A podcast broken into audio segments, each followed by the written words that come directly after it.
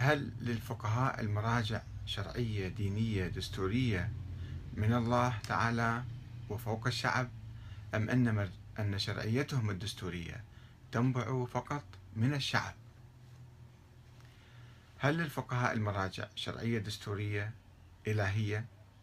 بحيث لا يجوز العمل السياسي إلا بإذنهم ولا يجوز إقامة الدولة والحكومة إلا بإذنهم.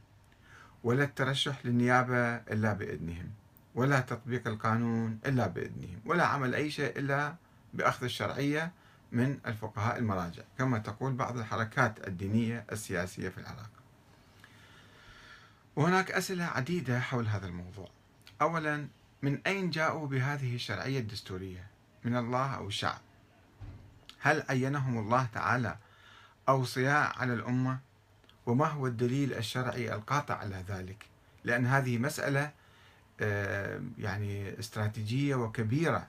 لا يمكن أن نعتمد فيها على مثلا قول ضعيف أو حديث ضعيف أو إشاعة أو ما شابه. إنما يجب أن نعتمد على أدلة شرعية قاطعة من القرآن الكريم والسنة النبوية. هل يستمد الفقهاء شرعيتهم من الأئمة الاثني عشر؟ باعتبارهم نوابا عامين عنهم. وما هو الدليل على ذلك؟ وما هو الدليل على صحة نظرية النيابة العامة؟ هل يشكل الفقهاء امتدادا لنظرية الإمامة الإلهية الاثنى عشرية؟ وهي طبعا في محل نقاش وبحث قبل أن نصل إلى هذه النقطة. لماذا لماذا إذا رفض العلماء المحققون نظرية النيابة العامة؟ أو ولاية الفقيه طوال ألف عام وآخرهم السيد الخوئي والسيد السيستاني. قبل أن يتبنى بعض الفقهاء المتأخرين هذه النظريات الجديدة ويعطوا الفقهاء والمراجع الشرعية الدستورية. ثم كيف نعرف أن الفقهاء هم فعلا فقهاء وليسوا مدعين أو مجرد إشاعات آه، تقول أن فلان مجتهد أو فلان عالم أو فلان أعلم؟ هل توجد امتحانات أو شهادات علمية أو كتب توثق ذلك؟ كيف نعرف أن هذا الفقيه هو حق حقا فقيه ومجتهد ومن يعني من أعلم الفقهاء؟ كيف نعرف أنهم من يعني بصورة عامة أتحدث لا أتحدث عن شخص معين؟ كيف نعرف أن من يدعي الاجتهاد أو يلبس الزي الديني والعمامة أن هؤلاء أتقياء فعلا وليسوا منافقين أو دجالين أو طلاب سلطة وزعامة ومال. كيف نعرف أنهم حكماء وليسوا مثلا جهلة أو حمقى في المجال السياسي؟ كيف نعرف أنهم وطنيون يحبون الأوطان التي يعيشون فيها ولا يتبعون إرادة دول أخرى أو لا يتأثرون بضغوط الخارج؟ ماذا لو كانوا يعتقدون بحرمة العمل السياسي والثورة وحرمة إقامة الدولة وتطبيق الشريعة في عصر الغيبة كما كانوا يقولون من قبل طوال مئات السنين فهل يجوز إطاعتهم في هذه الحالة؟ وهل هم معصومون؟ وما هي معاجزهم حتى نتعرف على إعجازهم وارتباطهم بالغيب؟ ألا يعتبر الإيمان بامتلاك الفقهاء للشرعية الدستورية مناقضا للحرية والديمقراطية والدستور والنظام المدني الذي اتفق عليه الشعب. ألم يوافق المراجع الشيعة على الدستور العراقي الذي يؤكد على أن الشعب مصدر السلطات والشرعية الدستورية ولا يتضمن أي إشارة إلى احتكار المرجعية للشرعية الدستورية بدلا من الشعب. فكيف يمكن نعود ونلغي هذا النظام ونلغي هذه الشرعية الدستورية الديمقراطية لكي نتشبث بالشرعية الدستورية لبعض المراجع مثلا. هل يجوز سلب حرية الناس وحقوقهم بناء على أحاديث ضعيفة أو إشاعات أو أساطير بعيدا عن القرآن الكريم الذي يعطي الناس الحق الكامل في إدارة شؤون حياتهم العامة؟ هل يجوز للأمة العمل السياسي والثورة وإقامة الدولة بعيدا عن هيمنة الفقهاء كما يحاول البعض أن آه، يرفض يعني قيادة بعض الزعماء في الساحة السياسية بأن هذا الزعيم ليس مجتهد مثلا. هل يجب تقليد مرجع معين في العمل السياسي؟ وكيف نعرف واحدا من بين آلاف مدعي الاجتهاد في داخل القطر وخارجه؟ هذا المعين يعني. هل يشترط بكل قائد سياسي أن يكون فقيها ومجتهدا ومرجعا؟ أم يكفي أن يكون عنده معلومات سياسية وروح سياسية وطنية وما إلى ذلك. ما هو الفقه المطلوب في القائد السياسي؟ هل هو فقه الطهارة والنجاسة والحيض والاستحاضة والصلاة والصوم مثلا أم الفقه في الحياة الاجتماعية والسياسية والإدارية؟ هذه أسئلة آه، مهمة جدا تتعلق بالعلاقة بين الشعب وبين المرجعيات الدينية. البعض يدعي بأن المراجع هم الذين يحق لهم الأمر والنهي وعلى ناس طاعتهم. والبعض يقول لا نحن أحرار. نحن أحرار في انتخاب النواب الذين نريد من دون اشتراط. يعني حتى لو فرضها مرجع معين نائب قائمة معينة مثلا. نحن نختار المرجع الذي النائب الذي نريد والوزير والرئيس الوزراء الذي نريد أو رئيس الجمهورية. إذا كانت انتخابات عامة مثلا رئاسية فأي إنسان أي مواطن يختار الرئيس الذي يعجبه. هذا من حقه أم ليس من حقه؟ آه، في الحقيقة تعليقات كثيرة وبعض الأخوة رفضوا أساسا طرح هذا الموضوع. قالوا نحن لا نفهم أي شيء في هذه الأمور وهذه يجب أن تبحث من قبل المراجع والقيادات السياسية مثلا أو كذا. والبعض قال أنه أساسا هالأمور ما نبحثها ويا عامة الناس. لأن الناس جهلة حسب علمي حسب دعواه يعني. بالحقيقة أنا أعتقد أن هذا البحث يدخل في موضوع ال ال الاجتهاد والتقليد. يعني أساسا الذين يعرفون موضوع التقليد آه، العلماء كلهم يكتبون في مقدمة الرسائل العملية أنه لا تقليد في التقليد. يعني آه، لا يمكن نقلد أحدا ونحن بعد لم نقلد أحدا. فإذا يجب أن نفكر بأنفسنا نبحث نناقش آه، نقرأ ندرس ثم نختار الرأي الذي نريد. والصورة المرجعية التي يعني نؤمن بها أو تقنعنا مثلا والصلاحيات التي نعطيها لهذا المرجع أو ذاك. لا يجوز أن نتبع شخصا معينا وهو يقول مثلا بعدم ولاية الفقيه أو يقول بولاية الفقيه أو ولاية الفقيه المطلقة. يعني كل ما صدر من نحن نقبل منه. اليوم يقبل بالدستور وبكرة يلغي الدستور. هل يجوز ذلك؟ أم يجب أن نلزم هذا الإنسان الذي نتبعه أو نرشحه أو نقلده أو ننتخبه مثلا أن يلتزم باتفاقية بينه وبينه. يلتزم يلتزم بالدستور الذي نوقع عليه. توقيعا مشتركا اتفاقية مشتركة بين القيادات وبين الجماهير بين الشعب وبين العلماء. والعلماء هم جزء من الشعب وليسوا فصيلا يعني فوق الشعب أو بعيدا عن الشعب. وبالتالي هم من حقهم أن يفعلوا أي شيء وبحق ومن حقنا أو من واجبنا أن نطيعهم في كل شيء. هذه مسألة جدا مهمة. يعني البعض يعني هو مع الأسف الشديد يعني ثقافته محدودة أو اطلاعه محدود أو أو لأي سبب آخر يرفض آه، طرح هذه القضايا للحوار والنقاش. بينما أنا أعتقد أنه طرح هذه الأمور مهم, مهم جدا لبلورة فكر سياسي مدني ديمقراطي جديد وتعزيز الحياة السياسية وتعزيز المشروعية السياسية. فإذا الآن نحن نقرأ ما كتب الأخوة سابقا قبل أن نبدأ وثم نعود فنقرأ الكتابات الأخيرة.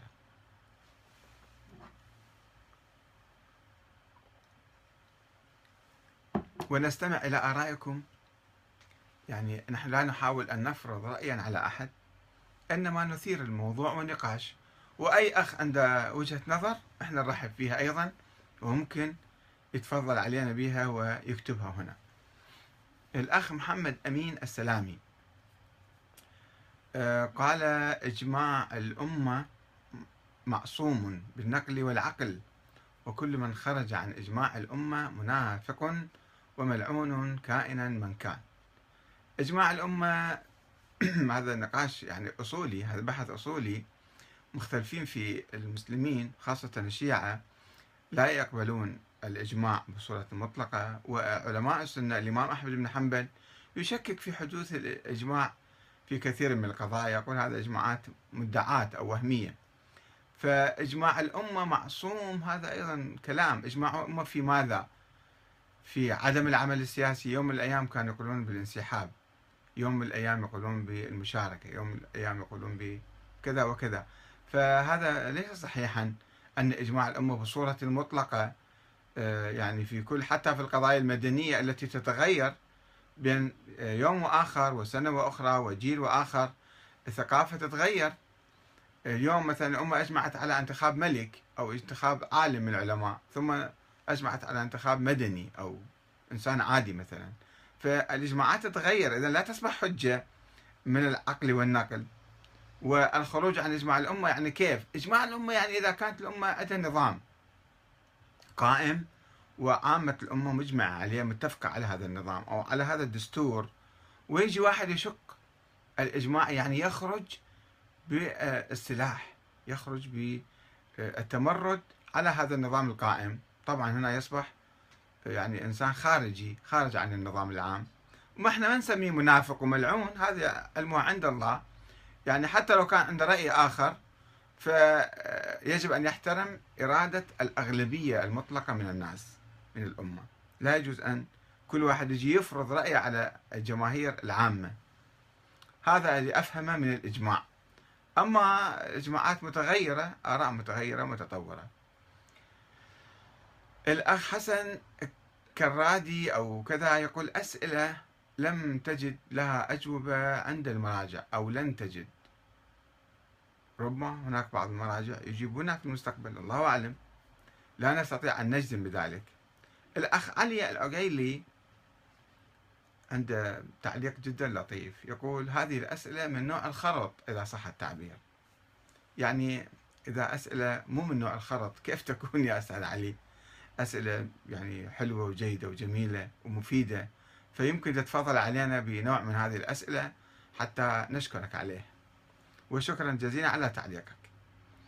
آه الأخ عبد الهادي حسين الشحماني. يقول شيخنا وأستاذنا لمن الأس...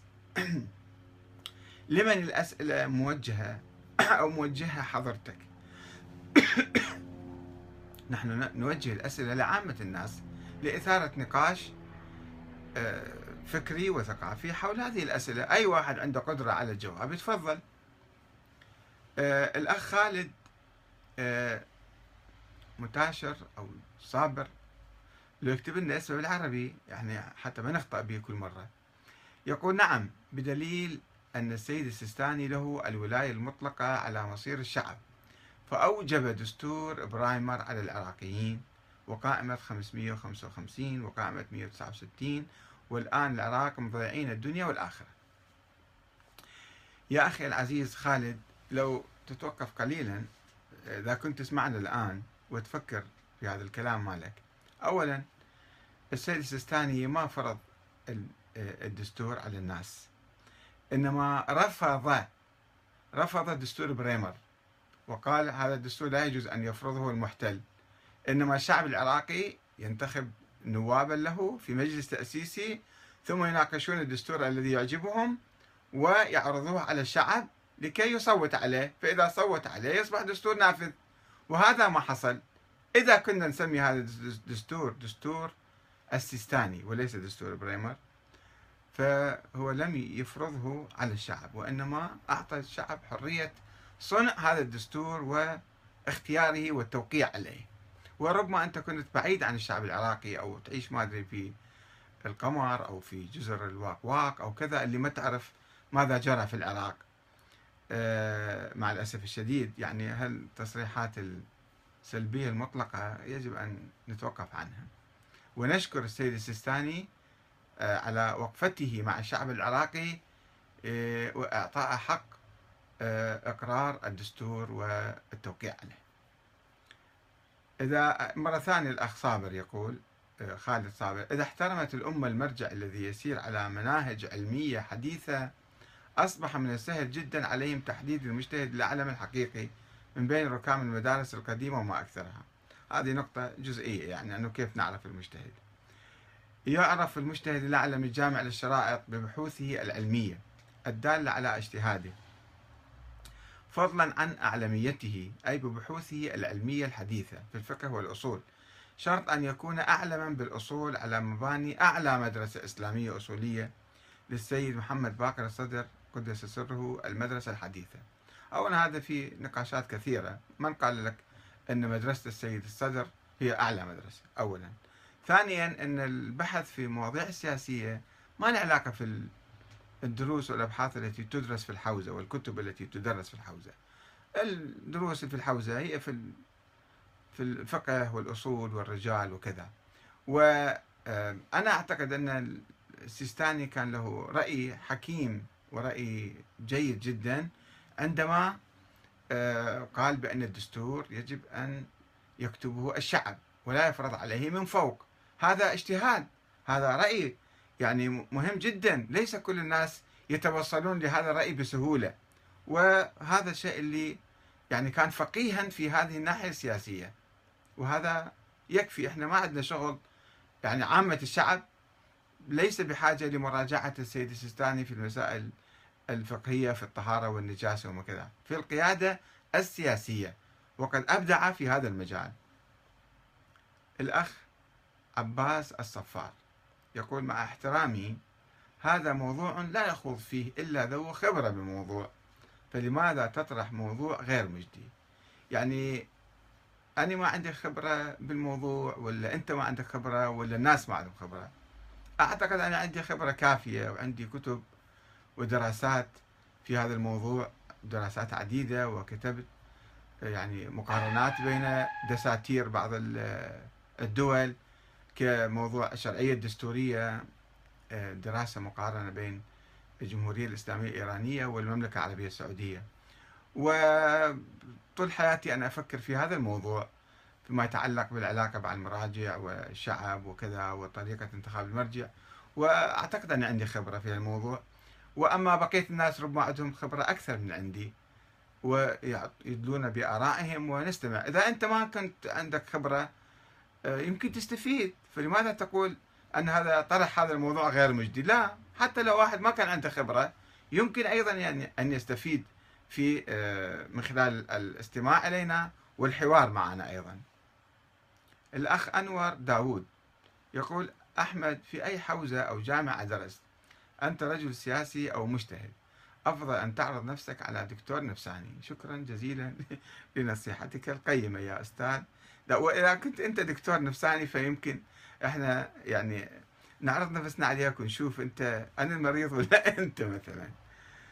أه قلت أنا أجبت على بعض الأخوة قلت هذا بحث أصولي أساسي هذا الحوار معنا اليوم.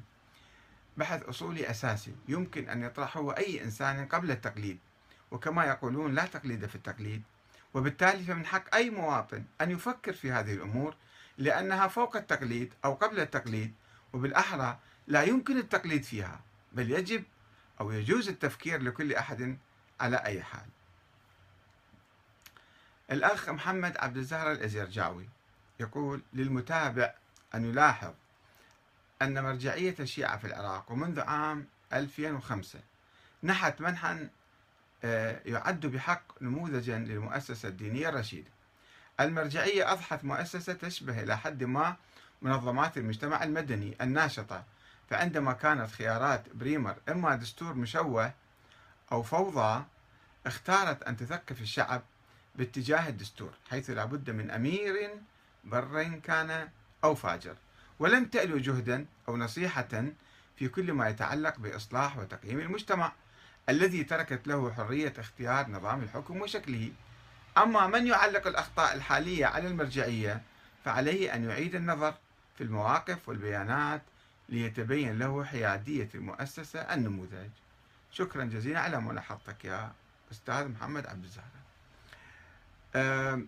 أنا أجبت أخ يعني من قبل كتبت رد عليه قلت له أن السيستاني رفض دستور بريمر وأصر على كتابة الدستور من قبل العراقيين المنتخبين من قبل الشعب ثم التصويت عليه من قبل عامة الشعب وبالتالي فهو يسمى دستور السيستاني إذا كان علينا أن نسميه. وإذا كان هذا الدستور فيه أخطاء فماذا كان يمكن أو أو عمل هذا الدستور كان خطأ فماذا كان يمكن أن يعمل به؟ يعني لو إحنا أردنا أن نشكل حكومة. نشكل حكومة في ظل الاحتلال وبأيدي الاحتلال أم حكومة من الشعب. ومن يرسم الدستور ويوزع الصلاحيات ويوزع المسؤوليات على مختلف المكونات ومختلف الأحزاب والطوائف المتقاتلة فيما بينها. فنبقى بدون دستور أو ناخذ دستور صدام حسين مثلا نجيبه أو هكذا فوضى أي واحد يسيطر يسيطر. حتى دستور صدام حسين لو كنا جايبيه يمكن في بعض